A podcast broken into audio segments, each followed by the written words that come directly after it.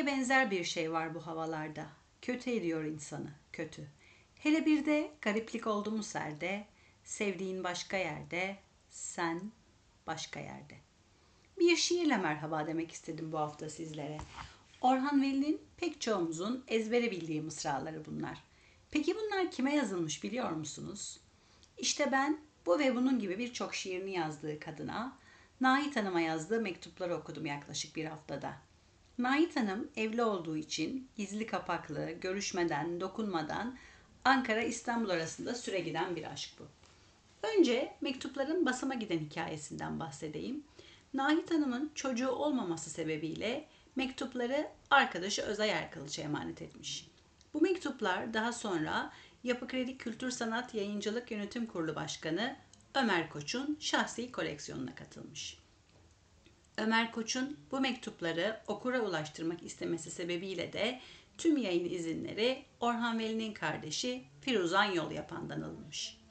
Kişinin kendi izni olmadan yazdığı mektupların başkaları tarafından okunmasını çok doğru bulmuyorum aslında. Ama Orhan Veli'nin bu mektuplarını okuyunca şunu fark ediyorsunuz ki bunlar aşk mektubundan ziyade günlük gibi. Orhan Veli'nin son 3 yılını, ülkenin edebiyat, sanat dünyasının durumunu görmemizi sağlıyor. Okuduğum her satırda utandığımı söylemeliyim. Garip akımının öncüsü, şiir dünyamızda çığır açan, ölümünden 70 yıl sonra bile sadece İstanbul'u dinliyorum desek, Orhan Veli diyeceğimiz bunca muhteşem esere imza atmış bir şairin ayakkabı, pardesü, hatta pul, mürekkep param yok demesi, bunları anlatması, şu an bile hepimizin üzülmesi, kendimizi sorgulaması gereken bir durum bence. Mektuplar günlük gibi demiştim. Tabi aşkını da anlatıyor büyük şair. Nahit Hanım'ın cevabi mektupları yok. Ama Orhan Veli'nin sistemlerinden anladığım kadarıyla Nahit Hanım daha seyrek, daha kısa ve aşk cümleleri içermeyen mektuplar yazmış belli ki.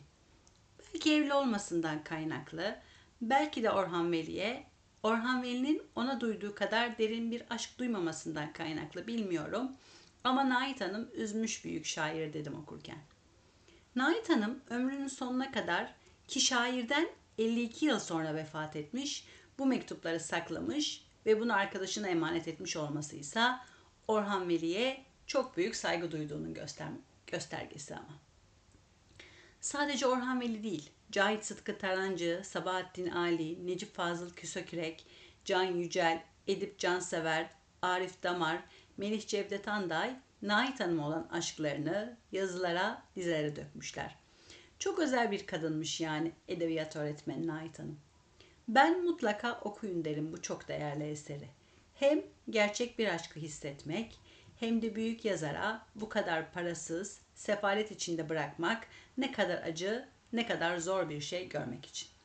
Haftaya salı bir başka yazar, bir başka kitapta görüşmek üzere diyorum ve Orhan Veli'nin Nait Hanım'a anlattığı ve hayatını kaybettiğinde üzerinde cebinde diş fırçasına sarılı kağıtta yazılı şu dizelerle yayınımı kapatıyorum. Kalın sağlıcakla. Gelelim sonuncuya. Hiçbirine bağlanmadım ona bağlandığım kadar. Sade kadın değil, insan. Ne kibarlık budalası, ne malda mülkte gözü var. Hür olsak der, eşit olsak der, insanları sevmesini bilir, yaşamayı sevdiği kadar.''